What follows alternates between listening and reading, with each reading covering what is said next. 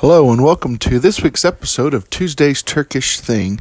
And this week we're going to talk about how Batman relates to the country of Turkey. And yes, I'm talking about the one, the only, the Dark Knight himself, Batman. And you may wonder, well, how in the world does Batman, what does he have to do with Turkey? Um, you're probably pretty sure he doesn't come from Turkey, didn't originate from Turkey. That's true. But in the country of Turkey, there is a province and a city called Batman. And so this province, and it is pronounced from what I've, read, read, read and researched, it's pronounced Batman. And actually, several years ago, uh, when Batman was getting popular, they were making uh, really popular, movies were coming out. They were suing. Uh, the, the, province was trying to sue to make money and get money and say we have the rights to the name Batman.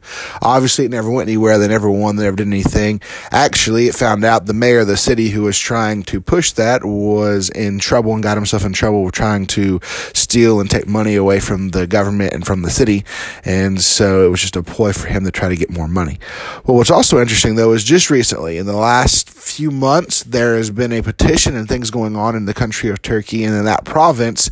They actually want to change the shape, so they want to kind of trade land with some of the other provinces and make it look like the bat symbol. They want it to look like the bat symbol on Batman's chest. I said it'll be really cool. We're we're called Batman, so why don't we look like the bat symbol?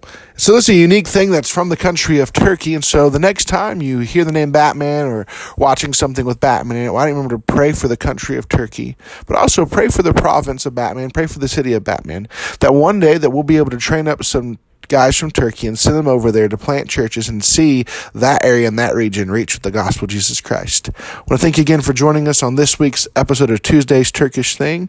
Make sure to like this, to subscribe, that way you can stay up to date, and also share this with a friend or family member so they also can find out some unique things about the country of Turkey. And again, thanks for joining us, and we'll see you next time.